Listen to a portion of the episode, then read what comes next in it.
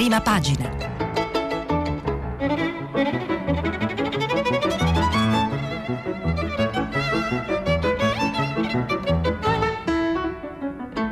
Questa settimana i giornali sono letti e commentati da Flavia Perina, editorialista del quotidiano La Stampa. Per intervenire telefonate al numero verde 800 050 333. Sms e WhatsApp, anche vocali, al numero 335 56 34 296. Buongiorno a tutti, sono le 7.16 di Domenica 8 marzo e comincio la trasmissione come è d'obbligo in questa giornata con gli auguri a tutte le ascoltatrici e da parte mia personale immagino anche di tutta la redazione di prima pagina. È un 8 marzo diverso dal solito con eh, l'attenzione, la nostra attenzione tutta puntata eh, in altre direzioni rispetto al tema delle donne che di solito in questa giornata è prevalente ma comunque c'è qualcosa anche su questo, lo vedremo in coda alla rassegna stampa. Intanto cominciamo invece con le notizie che ci stanno preoccupando in questi giorni, il coronavirus e la bozza eh, che è emessa dal governo di un nuovo decreto, è stata emessa in nottata ma se ne conoscono già alcuni dettagli, eh, di un nuovo decreto che sostanzialmente chiude la Lombardia e 11 provis- province confinanti nel nord Italia. Vi dico subito che c'è una notizia che non troverete sui giornali perché si è verificata a tarda sera e quindi è presente sui siti in questo momento, e cioè il fatto che la diffusione di indiscrezioni su questa bozza che si sono rincorse per tutto il pomeriggio di ieri ha generato una piccola corsa a squagliarsi dalla Lombardia di molte persone che risiedono altrove o che provengono da altrove. Ieri sera eh, 500-600 persone e eh, si sono ammassate alla stazione di Milano per prendere i treni e rientrare ai loro domicili temendo di venire bloccati da questo decreto. Questa, mh, mm, questo comportamento, questi avvenimenti sono oggi oggetto di una notevole polemica sul fatto che eh, siano state diffuse appunto indiscrezioni su questa bozza prima che venisse emanata. Ma andiamo ai giornali e ai contenuti contenuti e ai contenuti di questo nuovo provvedimento. Li prendiamo dal Corriere della Sera che dedica eh, molte pagine come ogni giorno all'emergenza coronavirus e parte proprio eh, dalle nuove misure.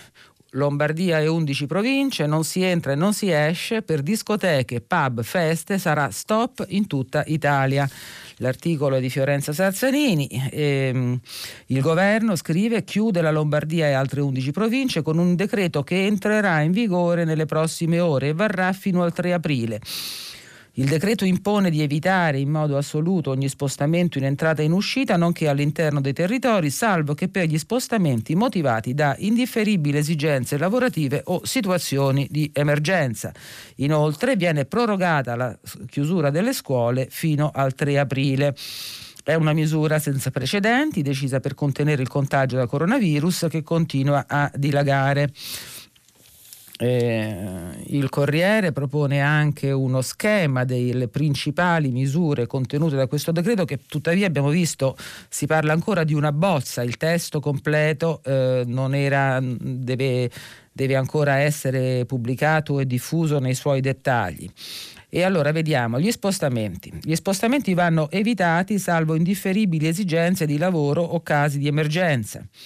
Il tema dei locali sono vietati in tutta Italia, quindi non solo in Lombardia e al nord, eventi e feste, niente attività in sale giochi e in sale bingo. Eh, terreni e aerei, il traffico è garantito, ma sarà necessario giustificare le ragioni dei viaggi se si entra eh, o se si esce dall'area della Lombardia e delle 11 province interessate dal decreto. Bar e ristoranti, rispettare le distanze tra clienti o scatteranno, scatteranno le sanzioni.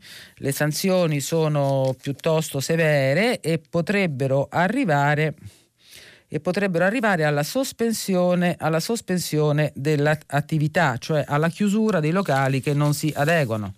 In montagna gli impianti di risalita non potranno funzionare. È stata disposta la chiusura di tutti gli impianti sciistici delle zone di sicurezza proprio per evitare assembramenti di persone alla partenza o all'arrivo delle piste. Le palestre e le piscine, bloccati gli accessi ai centri benessere, sospese gare e competizioni. Il provvedimento del governo eh, quindi interrompe le attività di palestre, centri sportivi, piscine, centri natatori, centri benessere, centri termali fatte eccezioni per l'erogazione delle prestazioni rientranti nei livelli essenziali di assistenza, centri culturali, centri sociali e centri ricreativi. Tutti gli eventi e le competizioni sportive di ogni ordine e disciplina in luoghi pubblici e privati sono sospese. Per quanto riguarda gli altri eventi sportivi si è deciso di consentire lo svolgimento delle competizioni nonché delle sedute di allenamento degli atleti agonisti all'interno di impianti sportivi utilizzati a porte chiuse oppure all'aperto ma sen- comunque senza la presenza di pubblico e questo ovviamente vale anche per il campionato di calcio. Il decreto interessa anche i luoghi di, col- di culto perché eh, niente messe sono, eh, sono, bloccate le messe, una decisione evidentemente concordata con le autorità ecclesiastiche e rinviati tutti gli appuntamenti, eh, tutti gli appuntamenti eh, comunitari sono sospese le cerimonie civili e religiose, ivi comprese quelle funebri. La Santa Sede si era già adeguata, peraltro, ci informa il Corriere, alle limitazioni sia per quanto riguarda le norme di comportamento per i fedeli, ma soprattutto per il pontefice. L'Angelus sarà fa- infatti celebrato in streaming e dunque Papa Francesco non si affaccerà oggi in San Pietro. Anche questa è una notizia che dà la misura dell'emergenza.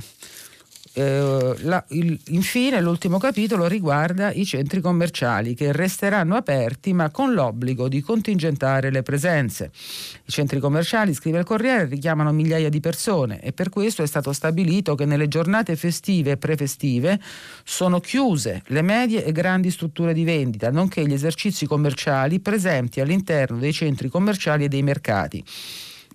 Nei giorni feriali invece il gestore dei richiamati di questi esercizi deve comunque garantire il rispetto della distanza di sicurezza interpersonale di un metro con sanzione della sospensione dell'attività in caso di violazione.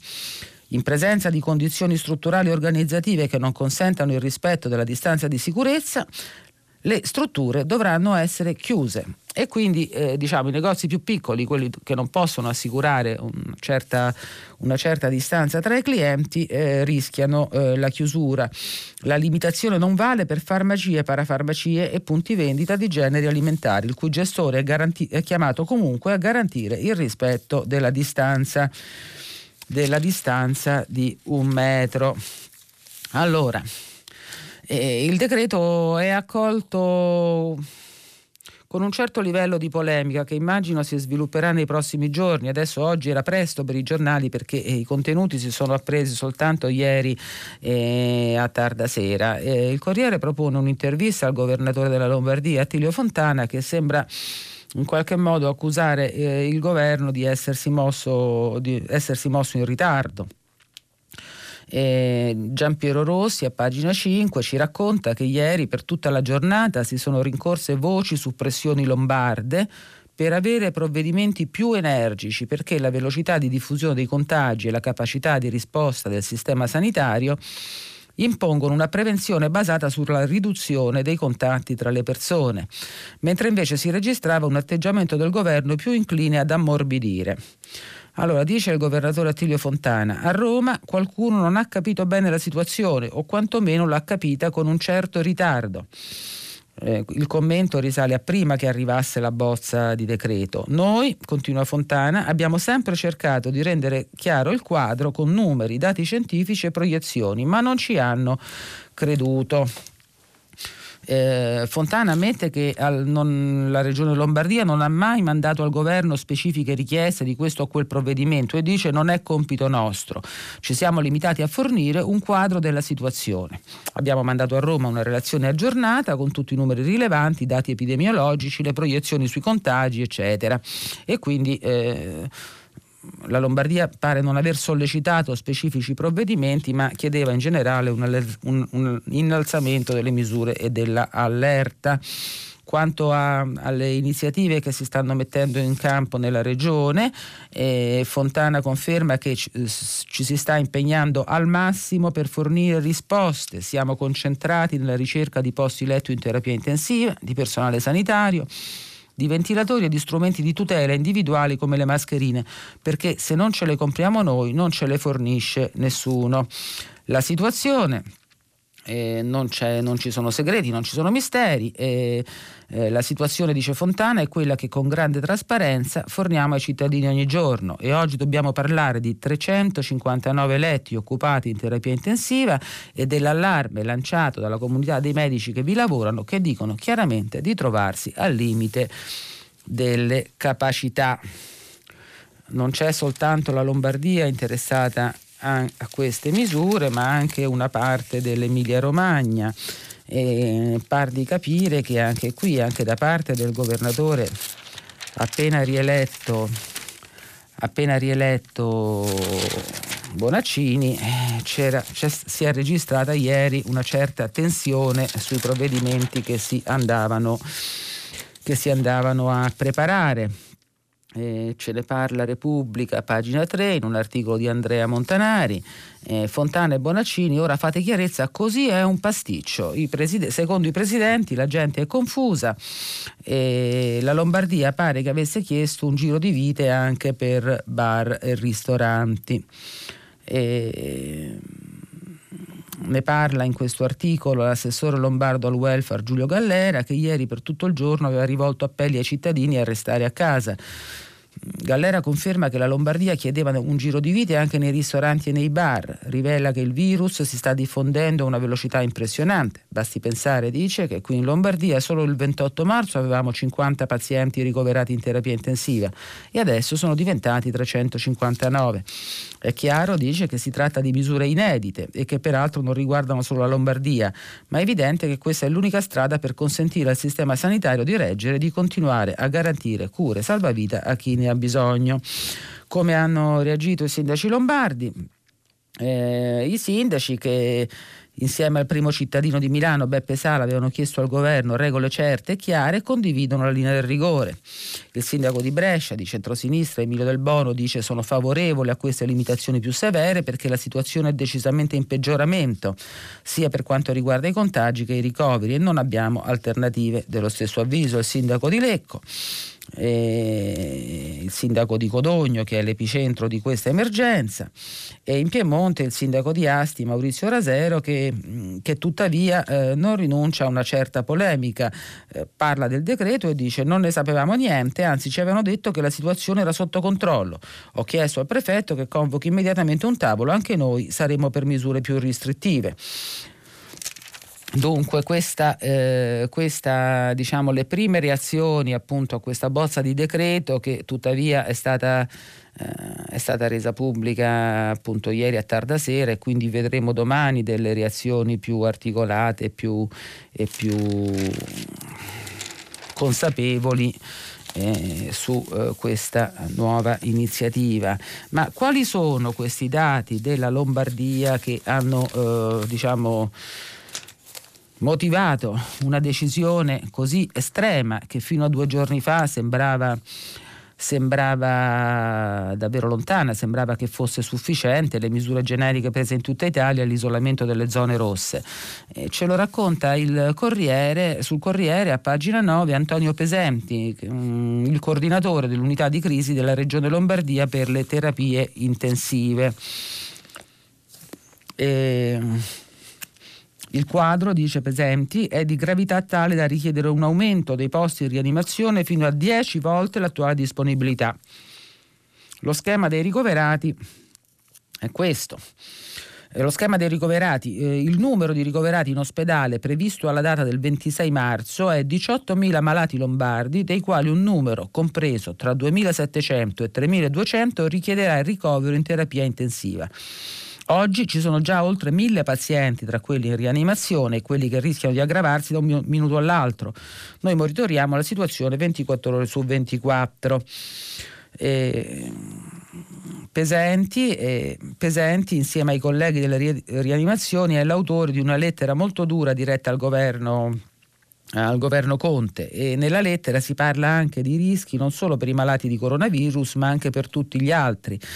Eh, lui conferma, eh, conferma questo tipo di allarme e dice finora in Lombardia le ambulanze sono sempre arrivate in otto minuti, adesso rischiano di non arrivare entro un'ora, un pericolo enorme per, per chi ha un infarto e eh, non solo.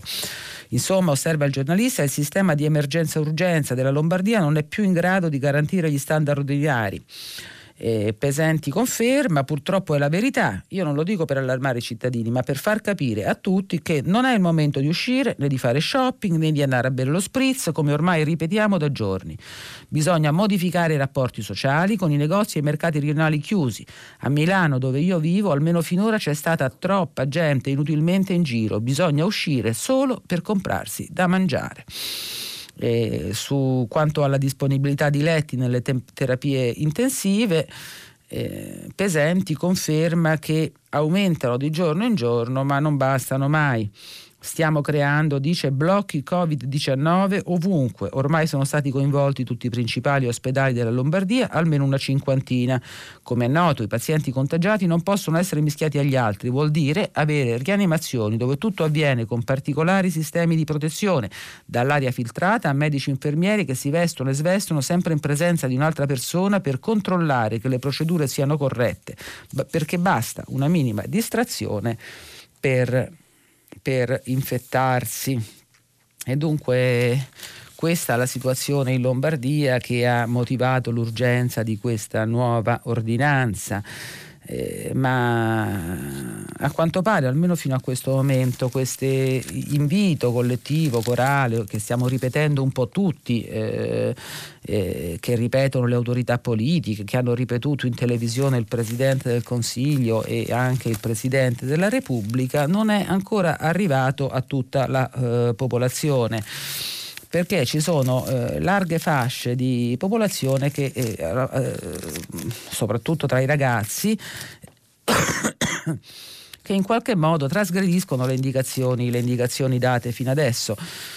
Pubblica un articolo in, su questo argomento il Fatto Quotidiano eh, che, ci racconta, che ci racconta come aperitivi, spiagge e discount restino troppo affollati troppo inutilmente affollati da eh, persone che eh, si rifiutano di eh, adeguarsi alle nuove, alle nuove misure.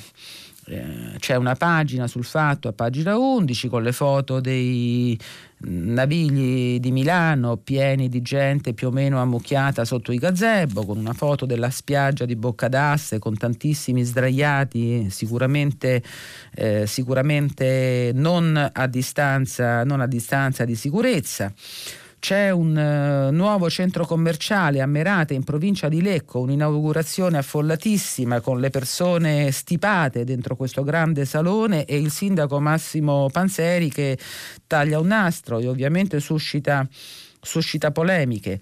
C'è eh, il centro commerciale di Porto Allegro di Montesilvano eh, con una ressa enorme di giovani per Elettra Lamborghini che va a presentare il suo eh, nuovo disco. Tutte quante occasioni che probabilmente eh, avrebbero potuto essere eh, evitate, avrebbero dovuto essere evitate.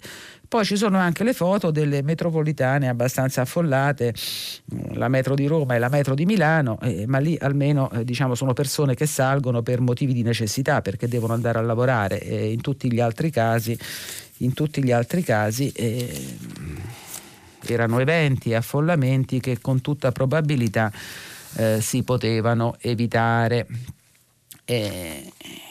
come ogni giorno come ogni giorno sono, c'è molta informazione anche che proviene dalle interviste agli, agli, scienziati. Io ho scelto oggi due cose, una che risponde a un interrogativo, un interrogativo che ci siamo fatti un po' tutti in questi giorni, e cioè l'effetto l'effetto del caldo eh, sul coronavirus. Propone un lungo articolo il, di primo piano a pagina 11 La Repubblica.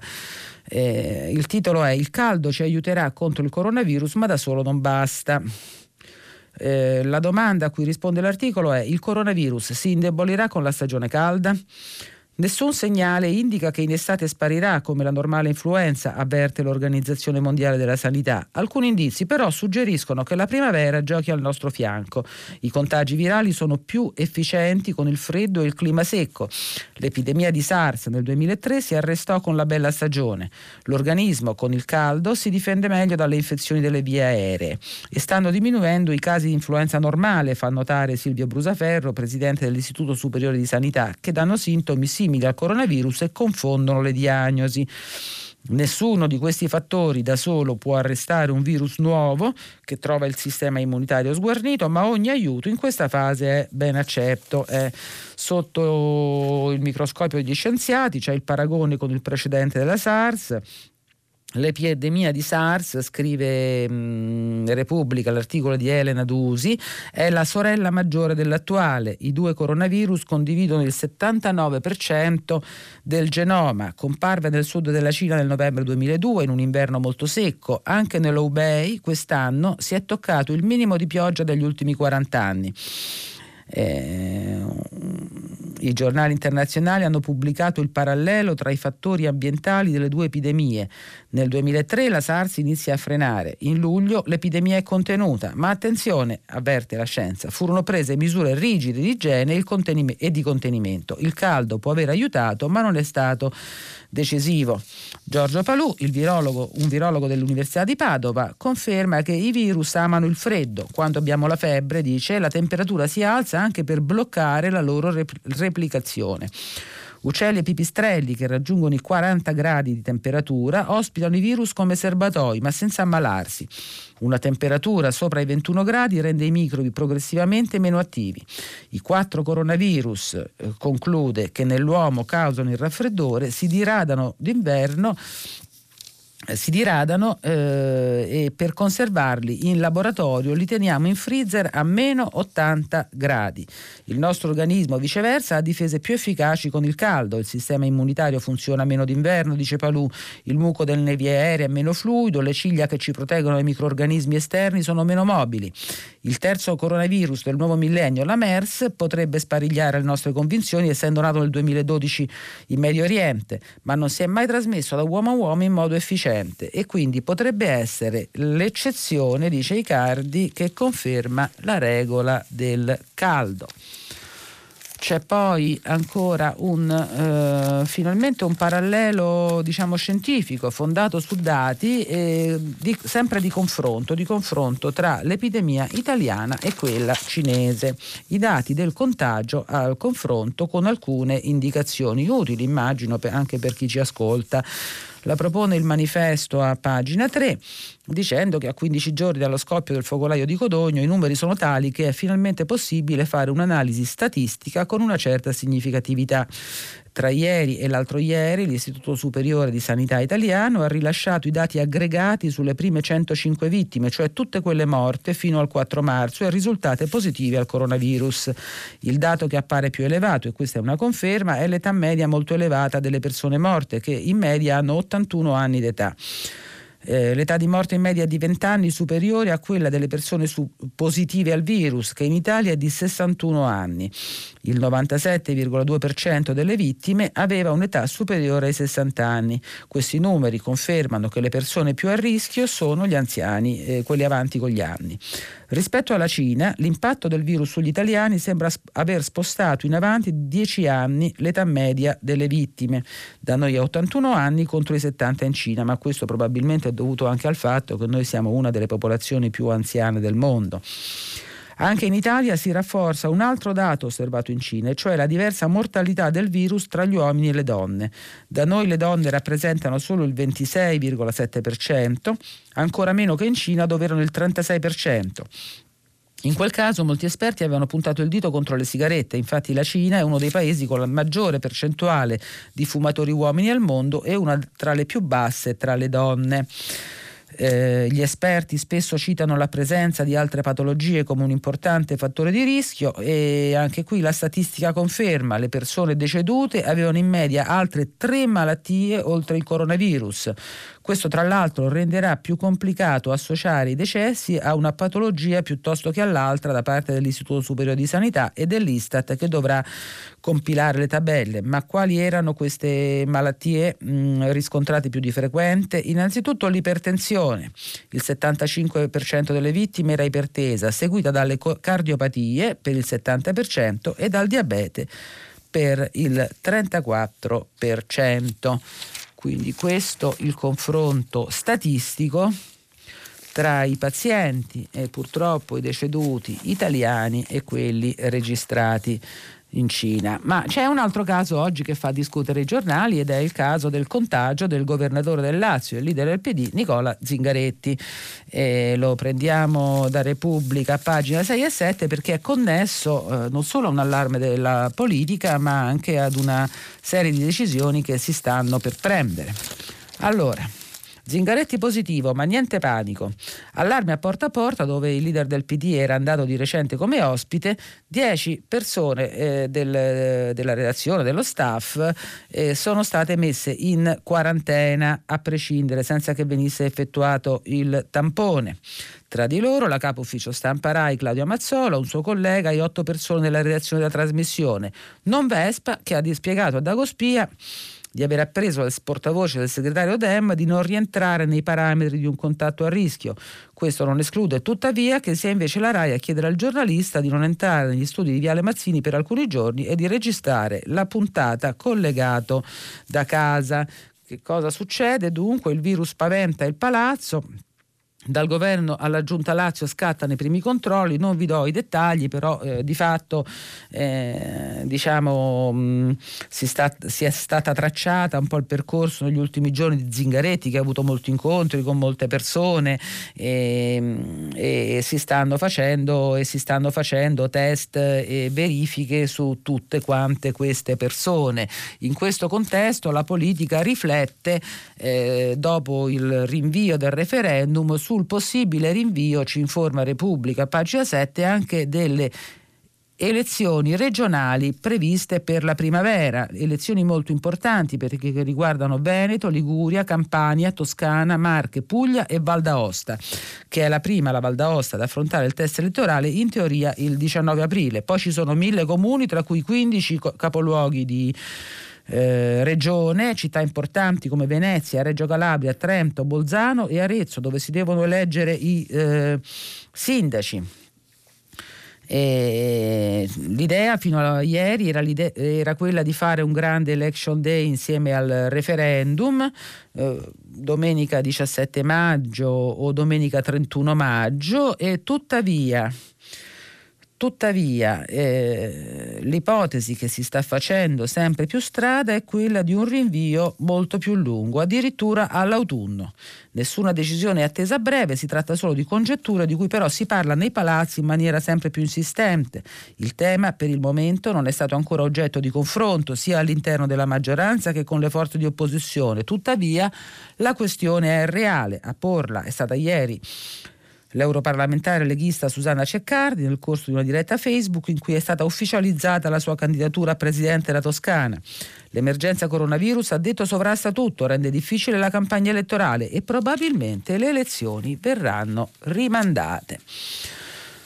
Bene, eh, dovremmo andare più di corsa, però io volevo comunque proporvi tre riflessioni che possono dare spunti al al dibattito. La prima, una riflessione che troviamo sulla stampa eh, di Carlo Petrini, sociologo, fondatore di Slow Food, eh, personaggio molto ascoltato, eh, che ci racconta a pagina 10 una sua interpretazione di questa emergenza, la crisi, scrive, mostra la fragilità del liberismo ed è, è, è, il momento di ripartire dalla solidarietà. Ne leggo soltanto un passaggio. Eh, La crisi ci sbatte nuovamente in faccia la diseguaglianza sociale ed economica che è alla base del nostro sistema, in cui un top manager d'azienda o un calciatore percepiscono fino a mille volte di più quanto guadagna un insegnante precario, in cui la precarizzazione del lavoro e l'erosione pluridecennale della spesa pubblica hanno colpito le categorie più vulnerabili della popolazione, esponendole all'alto rischio di trovarsi a pagare il prezzo più alto della crisi. Una società con queste diseguaglianze non ha futuro, ma da questa consapevolezza si può partire per ricostruire meglio per tutti, provando finalmente a ribaltare paradigmi ingiusti. Questo è il tempo della solidarietà, scrive Petrini, e non più della competizione. È il momento di ritrovare la forza per emergere non con la disperazione del tutti contro tutti, ma con un ritrovato slancio solidale e con la ricostruzione di un senso di comunità che per troppo tempo abbiamo trascurato. La seconda riflessione la troviamo in, un, in uno degli editoriali del Corriere della Sera, eh, è di Ernesto Galli della Loggia, si intitola Il nostro orgoglio. E, mm, scrive Galli della Loggia che parlare bene dell'Italia non è facile per le ragioni che ogni italiano conosce da quando è nato e fanno sì che abitualmente nel nostro paese siamo assai più pronti a deprecare difetti che a cantare eh, le lodi. Nella sostanza eh, gli italiani sono uno dei popoli meno nazionalisti, eh, ov- ovvero meno boriosamente nazionalisti che ci siano. E tuttavia eh, prosegue, eh, prosegue, della loggia eh, in circostanze come queste, come questa dell'emergenza coronavirus, quando le cose vanno male e quando l'ostilità del mondo sembra che non ci risparmi, è proprio in circostanze come questa, se non mi inganno, che in molti di noi scatta un sentimento di identificazione con il nostro paese, fino a quel momento nascosto. Patriottismo è una parola grande e impegnativa, è qualcosa di diverso. È il sentimento oscuro di appartenere a una medesima storia, la quale, anche a dispetto della nostra stessa volontà, però ci tiene insieme, non fosse altro perché agli occhi degli altri siamo uno stesso popolo, dalle Alpi alla Sicilia.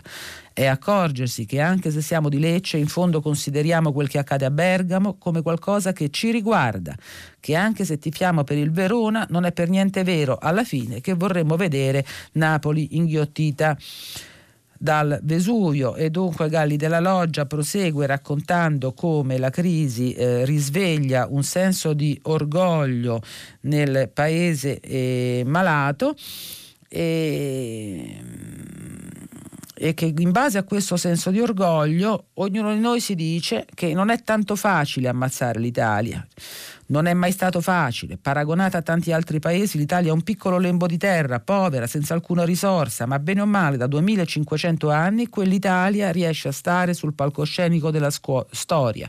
Da 2500 anni il suo nome non è mai scomparso mon- nel mondo, in virtù delle molteplici e multiformi qualità dei suoi abitanti, di qualcosa che è intima parte del suo genio. Essa ha sempre avuto qualcosa da dire o da dare e continua an- ancora oggi. Ancora oggi siamo tra i primi, tra i primissimi in Europa in una serie di, di, cose che cultura, produzione, manifattura, che Galli della, che Galli della Loggia elenca eh, per raccontare appunto il senso dell'orgoglio italiano al tempo della crisi. La terza, la terza riflessione è è una richiesta, una proposta del critico televisivo Aldo Grasso che in prima pagina sul Corriere eh, dice riaccendiamo telescuola la tv pedagogica. Ricorda che uno dei grandi meriti della RAI delle origini è stato quello di aver propos- promosso una serie di lezioni per il completamento del ciclo di istruzione obbligatoria rivolte ai ragazzi che stavano in località prive di scuole. Il grandioso programma si intitolava Telescuola. E adesso, eh, scrive Grasso, con le scuole chiuse, con i ragazzi delle scuole elementari e medie costretti a casa, eh, la RAI potrebbe con grande profitto allestire una nuova telescuola in accordo con il Ministero dell'Istruzione. I canali a disposizione ci sono e non dovrebbe essere difficile trovare una squadra di bravi insegnanti.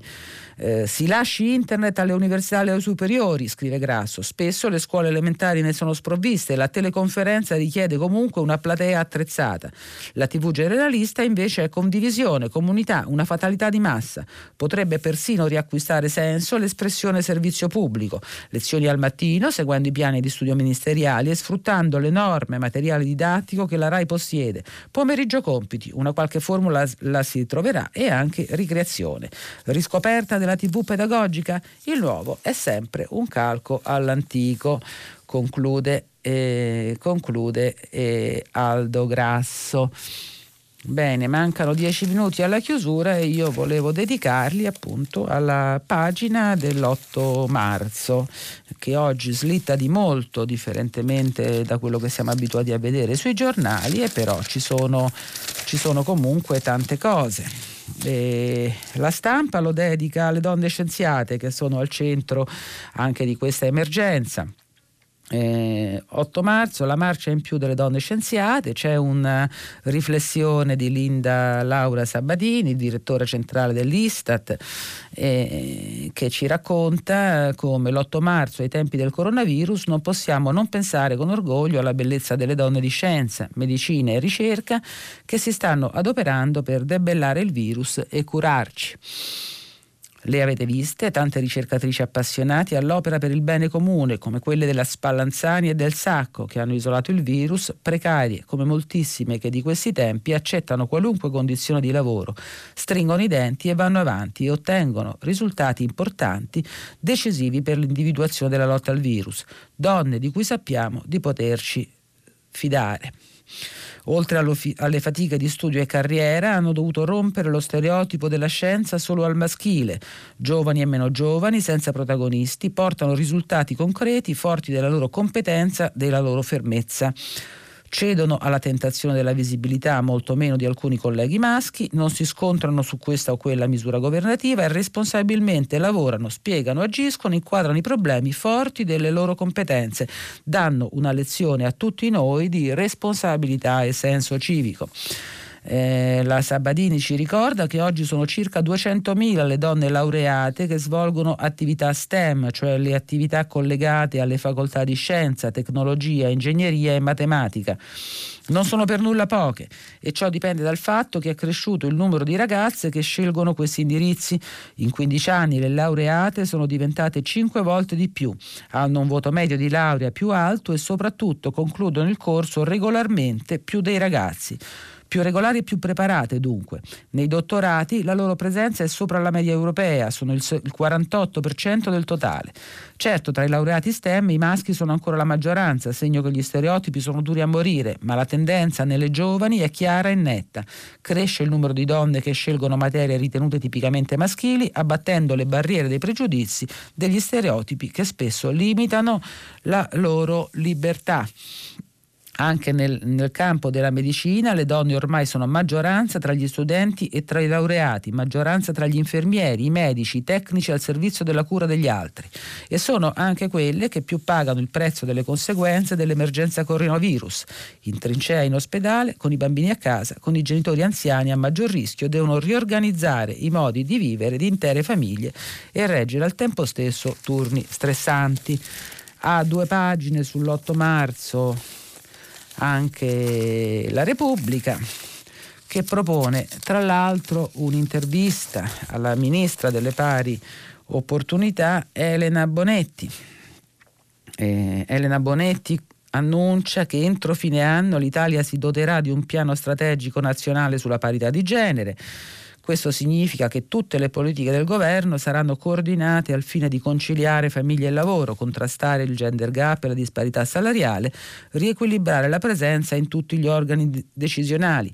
Abbiamo ottenuto, dice, che il 40% dei CDA siano composti da donne. Eh, adesso dobbiamo arrivare al 50%. Mm, l'intervistatrice Giovanna Vitale osserva che in Italia il tasso di attività femminile è fermo al 56,4%, mentre quello maschile è al 75%. In Svezia lavora l'84% delle donne, il, quasi il 70% in Spagna. Noi quanto ci metteremo a recuperare questo ritardo?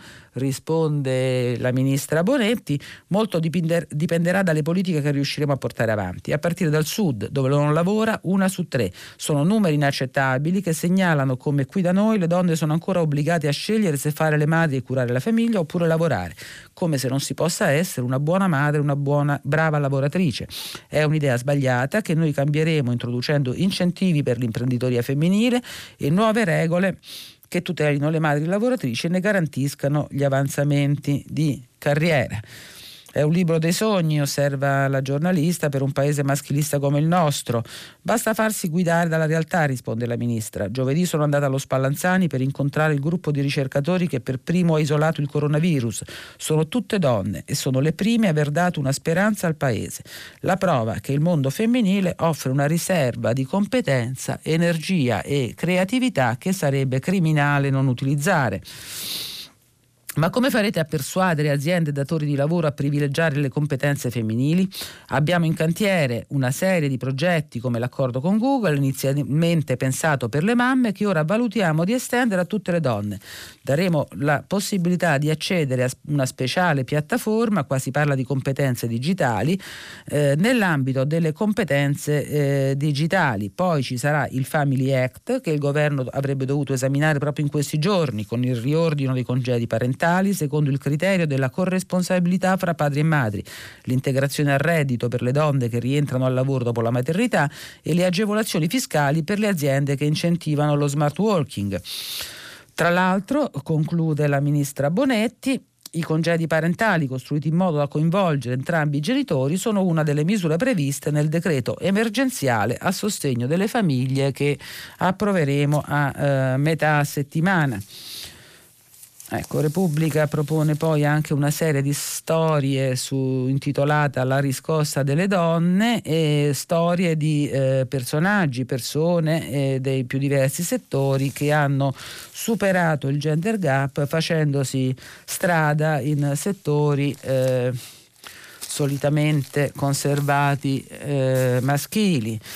Eh, ma a sorpresa, diciamo, l'unico esponente politico che si occupa dell'8 marzo e il solo giornale che mette il suo editoriale in prima pagina è Silvio Berlusconi per il giornale. In prima pagina c'è un suo intervento intitolato Grazie donne italiane che combattete il virus. È un... Uh, è un articolo molto lungo che ricorda come sia una donna l'anestesista dell'ospedale di Codogno, che ha, è stata prima, uh, la prima a riconoscere un caso di coronavirus. Sono donne le tre ricercatrici italiane dello Spallanzani che hanno isolato il virus e sono numerosissime le dottoresse, le infermiere, le volontarie impegnate nella sanità pubblica in quella convenzionata che stanno combattendo con professionalità eh, dedizione e altruismo questa sfida inedita. Molte di loro, nonostante oggi sia domenica e sia anche la loro festa, stanno continuando anche in questo momento ad aiutare gli altri. Sono donne, eh, non dimentichiamolo, le mamme e le nonne sulle quali ricade in modo prevalente il peso di una scelta difficile ma necessaria come la chiusura delle scuole.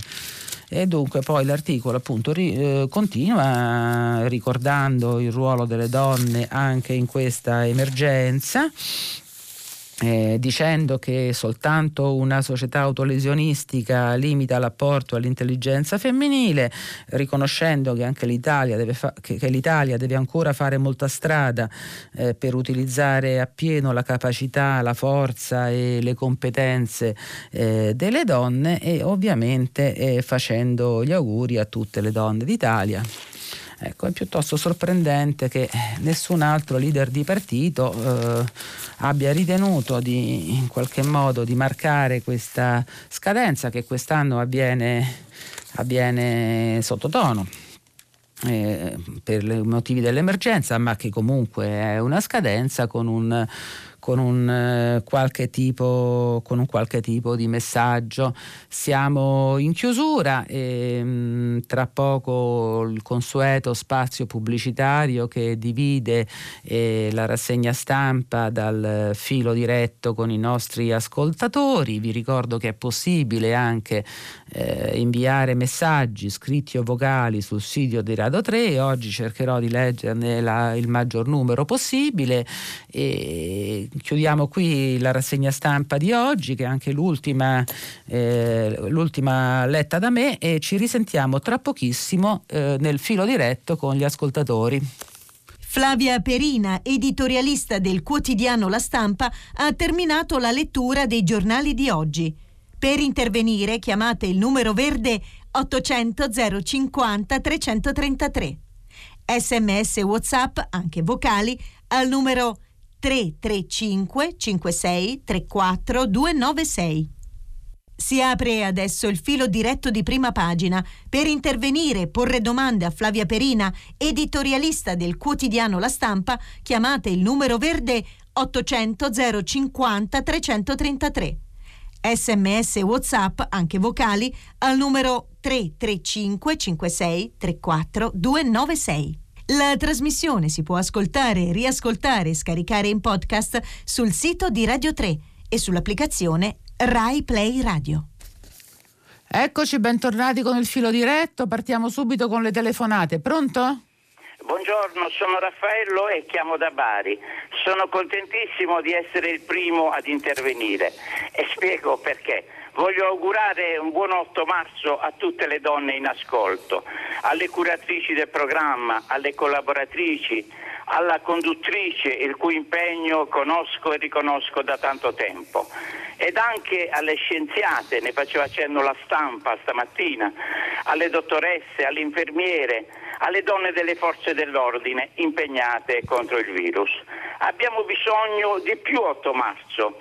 Qualcuno ne cantava il De Profundis eh, gioiendo per l'annullamento di manifestazioni al chiuso. Abbiamo bisogno di più 8 marzo, ce li impongono i dati agghiaccianti cui gli faceva riferimento mi sembra ieri sui femminicidi ce l'impone la lotta al coronavirus, donne in prima fila, a vario titolo e nei diversi ruoli. Negli ultimi anni si è parlato di mimosa sì, mimosa no. E io ho la fortuna, mentre sto al telefono qui alla finestra, di avere un albero di mimose di fronte a me e idealmente ne spezzo con cura dei rametti e le invio a tutte le donne in ascolto, con rispetto e riconoscenza. Viva l'8 marzo, viva le donne! Grazie Raffaello, questa immagine di lei davanti a una finestra con una meravigliosa mimosa che spezza i rametti per tutti noi è un'immagine bellissima, poetica, romantica. Accettiamo queste mimose molto volentieri e le giriamo anche noi, idealmente eh, alle signore, alle ragazze impegnate in questi giorni a lavorare duramente per eh, la sanità pubblica, eh, con molto spesso con turni esorbitanti importanti e faticosissimi. Sono contenta anche io di aver aperto questo filo di letto con una, con una telefonata che suscita ottimismo e speranza. Eh, sentiamo la prossima adesso. Pronto? Buongiorno, uh, il mio nome è Massimo, chiamo dalla Cina, dalla provincia del Jilin e dalla città di Changchung. Buon 8 marzo a lei a tutte le ascoltatrici e buona giornata agli ascoltatori. Io ritorno sul tema del coronavirus eh, perché ho notato mh, dall'ultimo decreto eh, ministeriale che sono state adottate bene o male le stesse misure draconiane che la Cina adottò qualche mese fa per cercare di contenere il coronavirus. Ora, al di là del diverso sistema politico che contraddistingue il paese di mezzo e l'Italia, quello che vorrei sottolineare è come queste misure vengono accettate dalla popolazione, cioè il diverso sentire che ho potuto uh, provare qui in Cina al, all'esplodere della, uh, dell'infezione. Ora, il senso di comunità che ha il popolo cinese nei confronti di noi italiani è sostanzialmente differente, cioè si antepone sempre il bene comune al bene individuale. Eh, le nostre, nostre eh, comunità europee la democrazia, che sicuramente è un grosso eh, vantaggio da un punto di vista di possibilità di movimento e di pensiero delle persone, purtroppo credo che in questi ultimi periodi si sia un po' degenerata anteponendo eccessivamente l'interesse individuale sull'interesse della comunità. E lo si vede soprattutto in queste emergenze dove si dovrebbe cercare di fare più fronte comune cercare di digerire ciò che viene detto dal governo come un'amara medicina, ma una medicina necessaria eh, e quindi eh, essere più uniti con meno polemiche possibilmente sia all'interno del governo che tra regioni e governo e questo perché spezzare la catena del contagio in questo momento è l'unico modo per poter contenere la malattia. Grazie Massimo delle sue riflessioni, ma la zona dove lei vive in Cina è una delle zone sottoposte a, rif- a, a restrizioni? Tutta la Cina è sottoposta, io sono uscito dalla mia quarantena eh, due giorni fa rientrando dall'Italia ho fatto i miei 14 giorni a casa senza poter uscire e ora sono nuovamente cittadino libero e quindi posso liberamente circolare. Devo dire che qui nel Gilin eh, i dati ufficiali riportano 93 contagi con un solo decesso e ormai siamo stabili da più di tre settimane. Bene, la ringrazio per la sua testimonianza da una zona così difficile e anche per il suo invito che in questi giorni importante a ecco, eh, le differenze fra Italia e Cina sono evidenti. In Cina, tra l'altro, è stato possibile attivare sanzioni verso i disobbedienti che magari da noi non sono immaginabili. Però più senso di comunità e di condivisione di questa emergenza sicuramente aiuterebbe, eh, aiuterebbe tutti noi. Eh, ancora al telefono, pronto? Pronto? Buongiorno, con chi parlo? Buongiorno Paolo, eh, telefono da Venezia. Eh, mi chiedevo a questo punto se invece di sottoporci a questo tilicidio di privazioni di libertà personali, di costi sociali enormi, economici, non sarebbe meglio decidere tutti noi di sottoporci a drastiche limitazioni personali volontarie? Cioè, se la stragrande maggioranza delle persone che studiano, che lavorano, si assoggettassero all'uso di mascherine nei contatti pubblici e a tutte le pratiche che ci vengono consigliate giornalmente dai virologi, dagli epidemiologi, per un mese, visto un'incubazione di due settimane, quindi in un mese ne verremo fuori sembra. Non riusciremo a fermare la propagazione del virus. Cioè, sarebbe, mi pare, una prova di civile convivenza che permetterebbe anche di non rinunciare alle libertà personali in questo modo, di movimento, di contatti sociali. E, ho sentito la telefonata precedente, eh, francamente eh, ho avuto un contatto fortunatamente con una persona che ha vissuto lungamente in Cina e che si occupa di questioni sociali, mi spiegava come prima di questa emergenza, come il controllo personale sia estremamente invasivo, come eh, l'obiezione al, al, pensiero unico sia abbastanza eh, castigata, diciamo.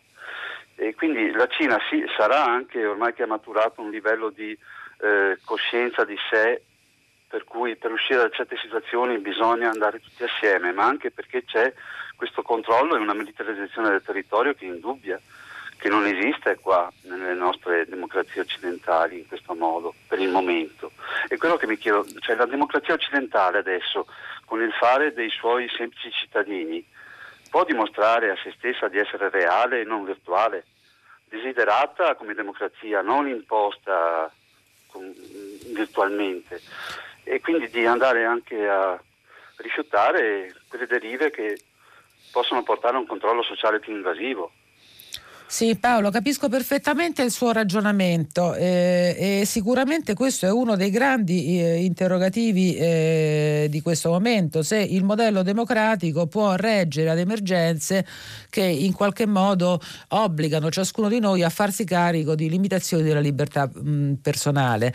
Eh, la sensazione è quella che eh, finora eh, l'opinione pubblica, almeno in Italia, il mondo che noi seguiamo più da vicino, non abbia percepito fino in fondo questa necessità eh, e, e comunque stenti stenti a eh, eh, modificare i suoi eh, comportamenti.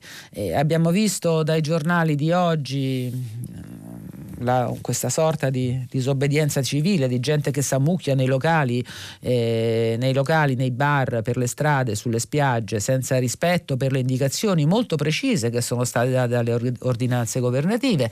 Nei messaggi che mi arrivano per via di sms ci sono tante segnalazioni in materia, addirittura Luisa Dalodi eh, racconta che in una situazione appunto così difficile e pericolosa per la salute ehm, attraverso i campi sono venuti a Lodi per affari loro alcune persone da Codogno e da Castel Pusterlengo, che sono zone, ricordiamo, le zone rosse, cioè zone da cui non si potrebbe uscire. E giustamente Luisa dice questi sono criminali perché non obbediscono alle misure di sicurezza.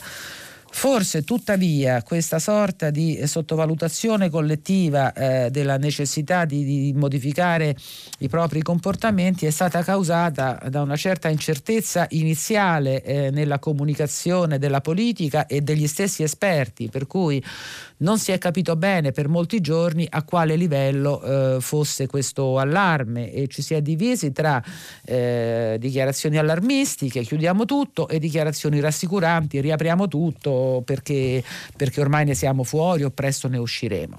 Ecco, penso che o, da oggi con, ordin- con questo nuovo provvedimento del governo tutti dovremmo essere consapevoli che, eh, che, l'emergenza esiste, è vera, è concreta e che è necessario cambiare i nostri comportamenti. Andiamo avanti, pronto?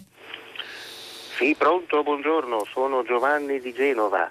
Tanti auguri per eh, la festa anche a lei, l'ho già espresso a una, a, a, alle signore della redazione. Ecco.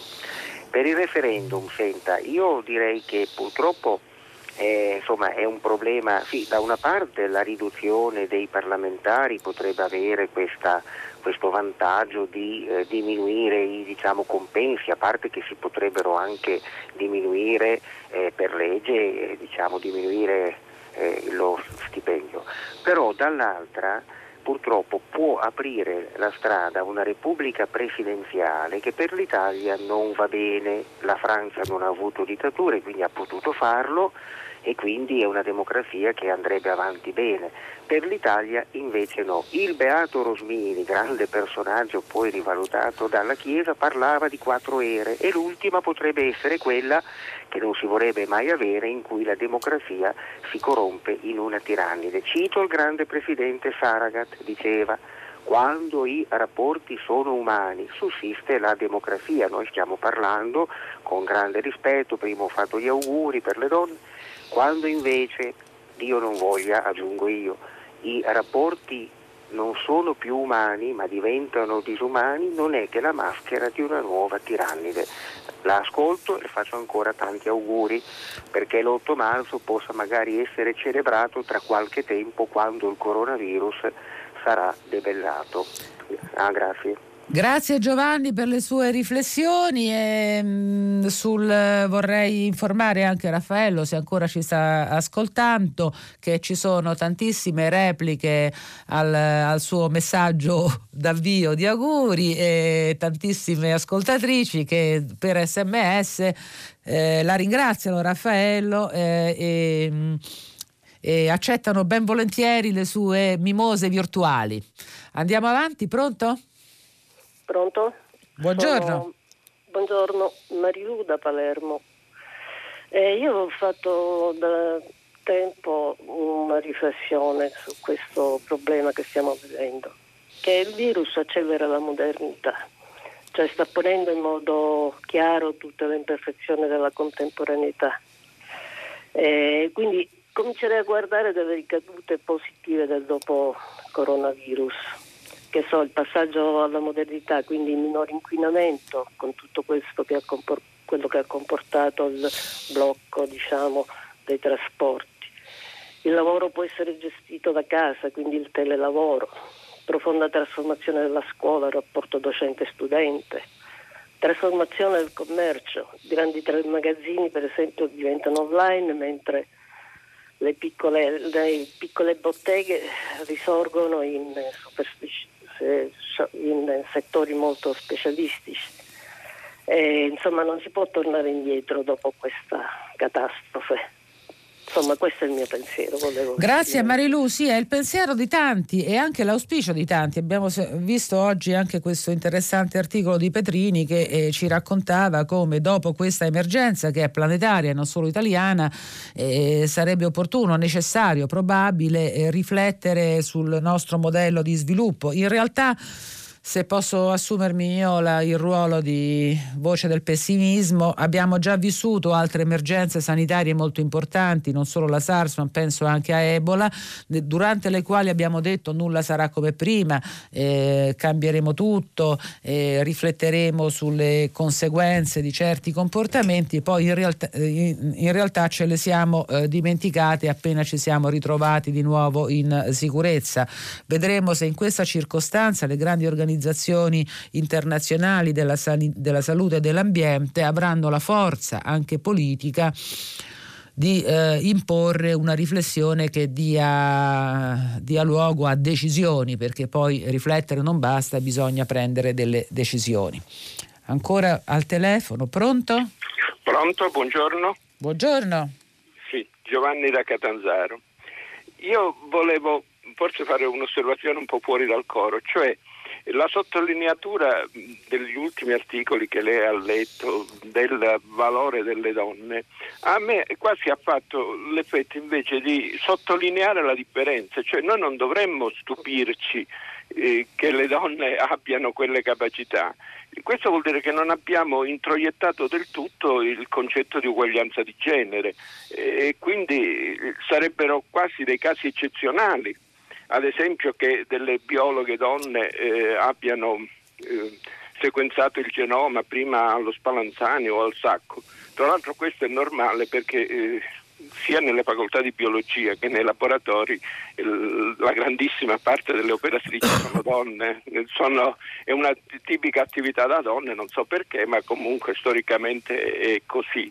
Quindi eh, volevo dire che non dovremmo neanche sottolinearlo, la vera uguaglianza sarà quando non festeggeremo più la giornata della donna perché non sarà più necessario. Ecco, questa è semplice osservazione. Condivido perfettamente Giovanni, è vero, noi non abbiamo introiettato non solo il principio dell'uguaglianza, ma soprattutto il principio della capacità e del valore delle donne ed è per questo che eh, celebriamo, raccontiamo, eh, ricordiamo eh, in ogni circostanza possibile appunto le eccellenze femminili che sono nel nostro settore della ricerca della medicina in questa circostanza, ma anche in altri settori, in altre circostanze. Eh, in, al- in società diverse diverse dalla, dalla, nostra, penso a tutta l'area del nord Europa, questo valore è dato per scontato e non c'è bisogno probabilmente di pubblicare sui giornali biografie e interviste agli, alle scienziate, da noi, invece, da noi invece eh, fa ancora notizia in qualche modo ed è per questo che i giornali si regolano di conseguenza. È un peccato, speriamo come lei che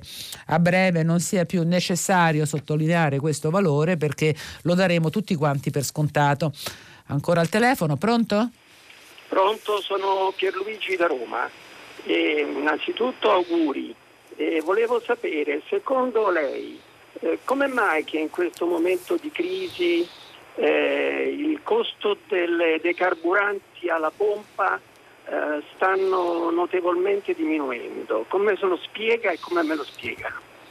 Guardi, eh, non sono un economista, a occhio direi che è la legge forse della domanda e dell'offerta. È probabile che la limitazione degli spostamenti abbia abbassato la richiesta di eh, carburante e, eh, e, magari scende pure il prezzo. Altre spiegazioni non mi vengono, non mi vengono sinceramente in mente comunque è meglio così insomma che scende, che scende, il costo della benzina è un vantaggio per tutti quelli che invece si, sono obbligati a continuare a spostarsi magari anche in lunghi, in lunghi trasferimenti. Pronto? Sì pronto. Buongiorno. Sono Giuseppe da Catania buongiorno.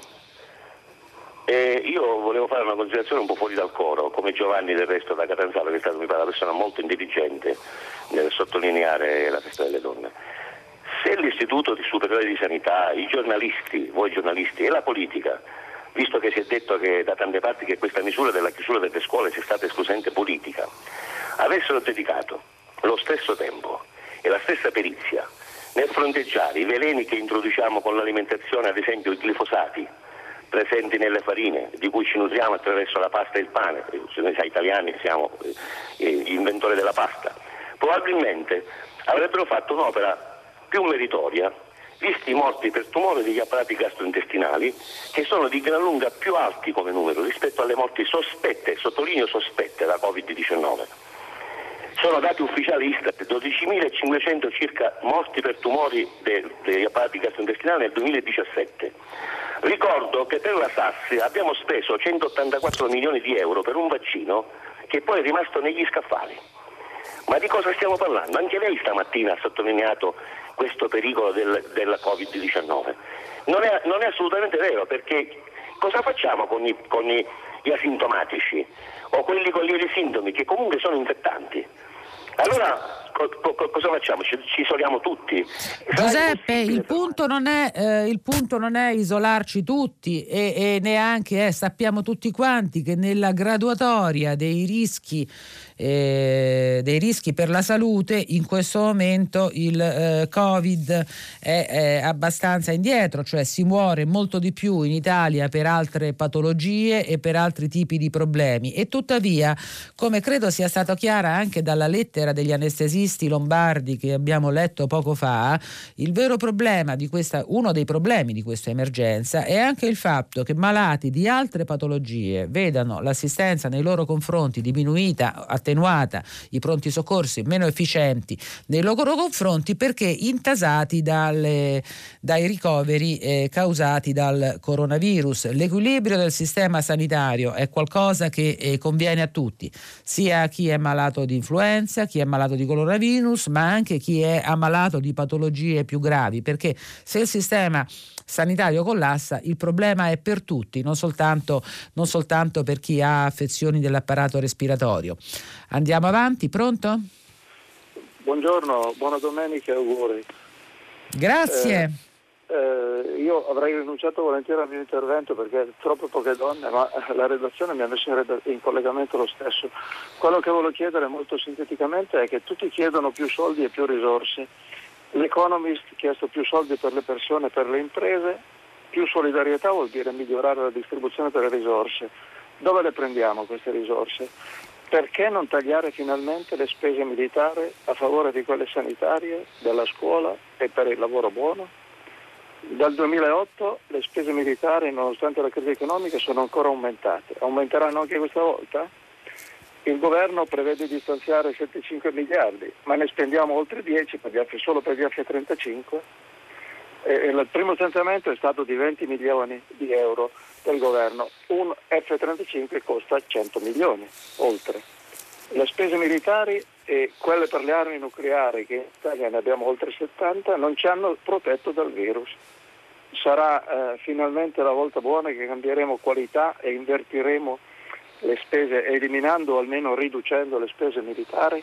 Grazie, una, grazie a lei, è una provocazione interessante perché se in una parte del mondo eh, la guerra è eh, il il rischio, il pericolo che un po' tutti hanno presente e che eh, oscura la vita quotidiana di milioni di persone, in Occidente ci rendiamo conto in questo momento che eh, la guerra sembra un nemico scongiurato, almeno all'interno dei nostri confini, mentre invece eh, il nemico di una epidemia o di una pandemia aggressiva è assai più concreto e importante. chissà che appunto eh, una riflessione di, di, questo tipo non sia approfondita nei prossimi giorni. Quanto al tema dei soldi e delle risorse, per il momento, come sappiamo tutti, eh, l'Italia ha ottenuto dall'Europa che le spese per affrontare questa emergenza siano escluse eh, dai calcoli che vengono fatti in sede europea sul rispetto dei parametri e quindi eh, le risorse si troveranno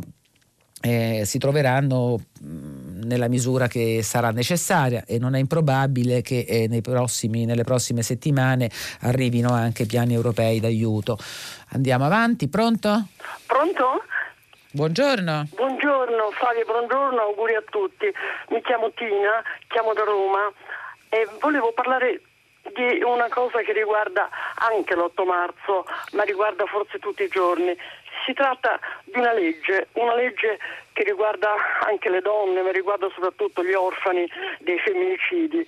È una legge che fu eh, emanata, è la legge 4, del, nel febbraio-marzo del 2008, 18, diceva, 2018, diceva finalmente che questi orfani, che sono circa 1800-1900, orfani che soffrono tutto quello che lei può immaginare, che noi sappiamo, che le famiglie affidatarie sanno, soffrono di tanti problemi, problemi psicologici, problemi umani, problemi di tutti i tipi. Finalmente questa legge donava, dava l'obbligo quindi a questi orfani di avere due, oltre 2 milioni l'anno eh, per 1800 eh, orfani. So, è una cifra che non è grande.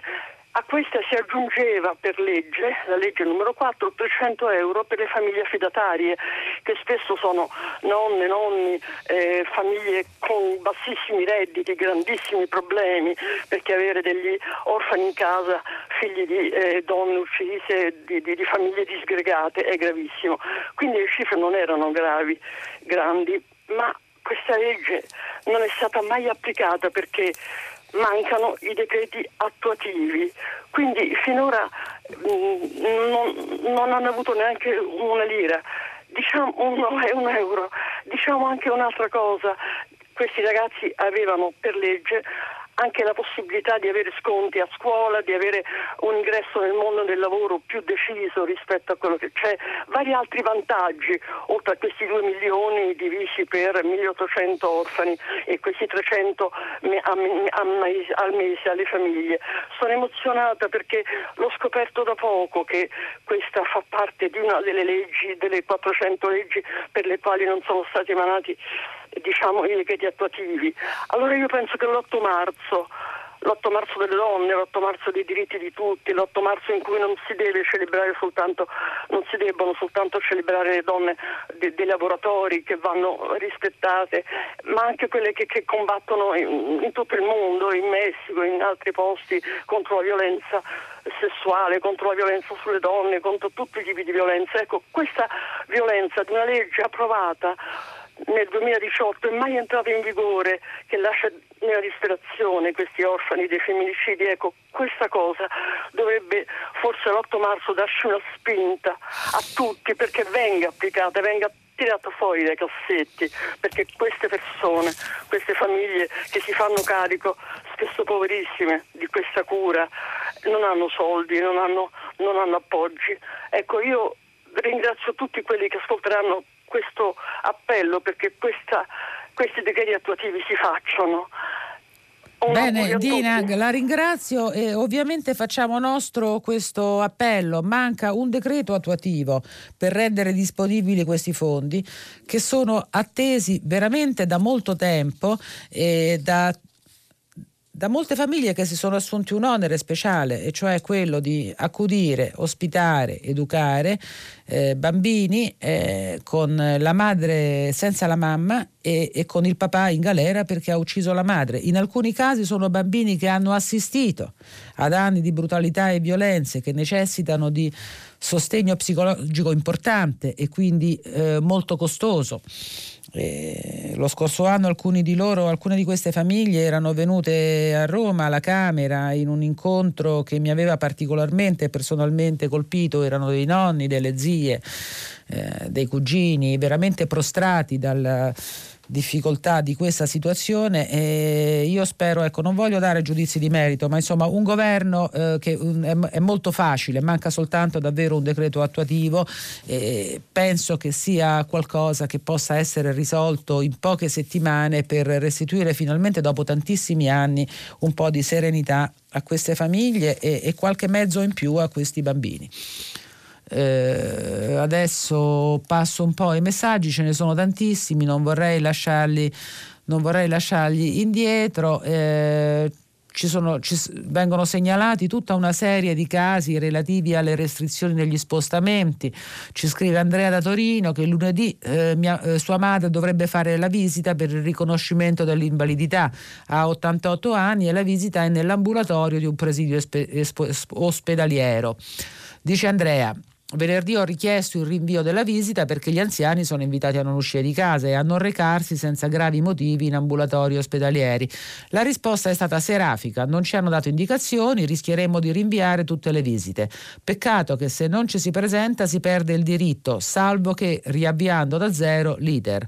Vedo che l'Inps può permettersi di ignorare le indicazioni del governo. Le sembra normale?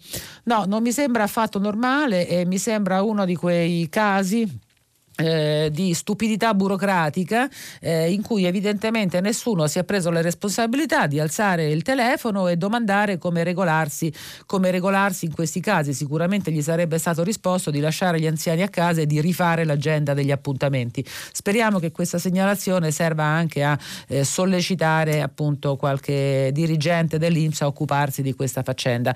Torno un secondo al telefono perché c'è una chiamata in linea, pronto? Pronto, buongiorno, sono Letizia, chiamo da Piacenza. Mi dica Letizia. Buongiorno, senta, io ho mandato un messaggino, mi hanno richiamato, dicevo questo, noi siamo tutti assorbiti dal coronavirus come probabilmente è giusto che sia, però eh, in Europa, in sei porti europei sono sbarcati e stanno sbarcando eh, una 30.000 eh, soldati americani per una super esercitazione eh, impiegando più di 2000 mezzi pesanti, carri armati Abrams, eccetera, eccetera, eccetera, per una esercitazione chiamata Defender Europe, che si può trovare tutte le um, informazioni sul sito uh, eh, US Army Europe, per uh, per, per, esercitare gli eserciti, l'esercito americano e gli eserciti eh, europei ad un possibile attacco. Non si sa da parte di chi verso l'Europa. Io onestamente sono preoccupata perché quando tutti parlano di altro eh, sì, vengono dispiegate un numero di forze che eh, il, um, il giornalista Maglio Di Lucci sul manifesto del 3 marzo um, di quest'anno ha, ha, definito come la più grande eh, dispiegamento di forze negli ultimi 25 anni. Uno mi preoccupa questo, i numeri, due mi preoccupa che nessuno ne parla, tre mi preoccupa um, questo atteggiamento così. Uh, un po' forzato, oserei dire. Non dico niente contro nessuno, però è lecito dubitare. Grazie, arrivederci. Eh, grazie, grazie, a lei anche della segnalazione. È un argomento che non abbiamo trovato, che non, non, non, è, non, c'era questa settimana nei giornali, o comunque io non l'ho visto, non l'ho letto, e, e però sui siti è molto presente. In realtà io credo che sia ancora possibile che questa esercitazione sia annullata o ridimensionata perché dovrebbe cominciare all'inizio di aprile e probabilmente era stata programmata, le operazioni militari si programmano con largo anticipo, era stata programmata quando eh, l'emergenza non sembrava tale e soprattutto gli Stati Uniti si sentivano poco toccati da questo virus. Eh, adesso anche negli USA ci sono dei numeri che cominciano a preoccupare, per di più in coincidenza con l'avvio della campagna elettorale per le prossime presidenziali. E quindi eh, io non escludo escluderei che eh, anche sulla base delle sollecitazioni giornalistiche in questa direzione qualcuno si ponga il problema se è opportuno spostare tante persone in un numero così grande di porti e di città in un periodo in cui tutti stiamo invitati ecco, a limitare al minimo i contatti, i contatti e gli spostamenti. Torno, torno ai messaggi. Eh, eh, c'è un, ancora un messaggio che riguarda la questione delle spese militari, un ascoltatore che dice mi spiace che non abbia risposto sulla questione delle spese militari sollevata dal precedente ascoltatore, ma non è che, no, non, è che, non, è che non ho risposto, ho segnalato la cosa, eh, non so con esattezza che cosa dovrei rispondere. La polemica sulle spese militari è una costante in Italia negli ultimi 20 o 30 anni, ogni qualvolta ci siamo trovati in un'emergenza si è, eh, ci si è riferiti alla eh, necessità necessità di tagliare questo tipo di spese. Poi in realtà nessun governo di nessun colore, sotto nessuna stella c'è mai, c'è mai riuscito. In questa circostanza si ripete uno schema che io da giornalista ho già visto molte altre volte, eh, quindi è giusto dar notizia, è giusto parlarne, eh, ma personalmente sono scettica eh, sulla possibilità che questo tipo di appelli giungano a buon fine perché li ho visti fallire tante volte. Torno in linea al telefono, pronto? Pronto? Buongiorno. Buongiorno. Buongiorno, sono Cosetta da Roma, sono un insegnante. Salve Cosetta. Eh, sì, però non voglio parlare, cioè, mh, mm, vorrei parlare della scuola, ma in questo momento mi premeva e mettere l'accento sul discorso dell'evasione fiscale, che sappiamo che in Italia è notevole. E vorrei fare, tra virgolette, eh, ovviamente, un appello agli evasori fiscali perché contribuiscono anche loro a tutto quello che sta succedendo, alle spese, vedendo quello che sta, voglio dire, il lavoro del, dei dottori, degli infermieri, degli ospedali, che ha un costo altissimo, no? E niente, questo volevo dire, mettere il discorso, l'accento sul, su questo discorso sì. dell'evasione fiscale. Sì, no? Cosetta ha ragione, in questi momenti di, di emergenza quando... Pronto? Sì, mi, mi dica, sì quando servono medici, quando servono spese, il pensiero un po' di noi tutti va a, al fatto che anche nel settore sanitario sono stati fatti tagli piuttosto notevoli in passato proprio per la mancanza di risorse, risorse che ci sarebbero se le tasse le pagassimo, le pagassimo tutti quanti. Eh, accolgo volentieri il suo appello anche se dubito che l'evasore fiscale medio si metta una mano sulla coscienza e faccia un bonifico, un bonifico al Ministero della Sanità, però è giusto ricordargli anche le loro responsabilità. E andiamo ai mozzaggi, viene segnalata, viene segnalata un, un'altra un'altra fuga da Codogno. Anche in Trentino, ci scrive Antonia, sono arrivate due persone di Codogno, non si capisce come abbiano fatto e adesso sono in ospedale positivi, eh, positivi al test e chissà quante persone hanno inf- infettato. Le sanzioni sarebbero una misura da prendere, eh, dice Antonia, ma questi codognesi veramente girano tantissimo eh, a dispetto eh, delle restrizioni. Sì, al momento l'Italia è un paese che non ha disposto sanzioni eh, per chi eh, disobbedisce ai vincoli vincoli della zona rossa, eh, non so se, ehm, non so se in, eh, in futuro questo tema sarà preso in considerazione. Ci sono comunque in questa nuova bozza di decreto delle specifiche sanzioni invece per gli esercizi commerciali locali che eh, non, non, eh, rispe- non, non, rispettano i vincoli. Ancora al telefono, pronto? Pronto? Buongiorno. Buongiorno. Uh, buona festa delle donne, anche se Grazie. un momento a tutti.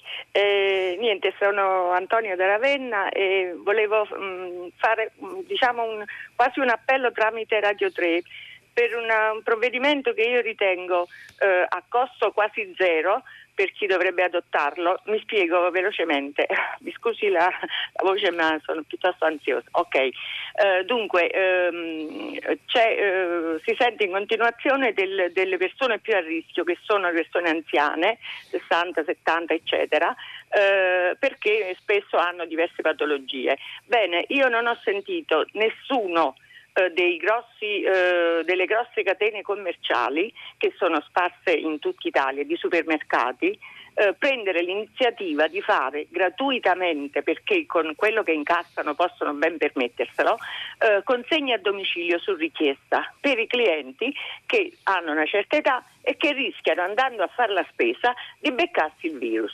Ora, a parte il fatto egoistico di cercare di evitare di beccarsi il virus, c'è anche il discorso di cercare di evitare, una volta che se l'è beccato, di darlo ad altri, andando in un pronto soccorso eh, o dal medico poverino che è a rischio ogni momento. Quindi Grazie Antonia, purtroppo ti devo interrompere perché siamo assolutamente in chiusura. In realtà alcune catene si stanno muovendo in questa direzione attenzione, speriamo che lo facciano di più eh, nei prossimi giorni e comunque da oggi eh, sulla base anche di questa specifica nuova e drammatica ordinanza governativa, però adesso do- davvero dobbiamo chiudere e mh, mm, pensavo a saluti un po' più articolati perché oggi è anche l'ultimo giorno in cui ho condotto la rassegna stampa e il filo diretto, eh, li faccio più sbrigativi di quel che era previsto.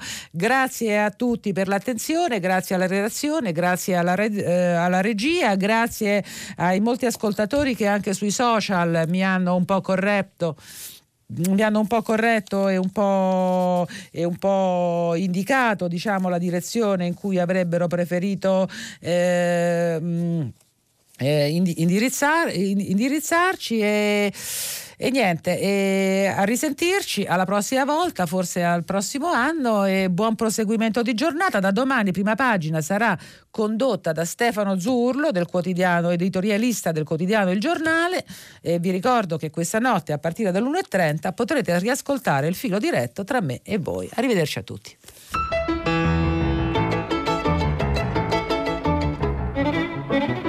Termina qui il filo diretto tra gli ascoltatori e Flavia Perina, editorialista della stampa. Da domani, lunedì 9 marzo, la trasmissione sarà condotta da Stefano Zurlo, giornalista del quotidiano Il Giornale. Prima pagina è un programma a cura di Cristiana Castellotti. In redazione Maria Chiara Beranec, Natascia Cerqueti, Manuel De Lucia, Cettina Flaccavento.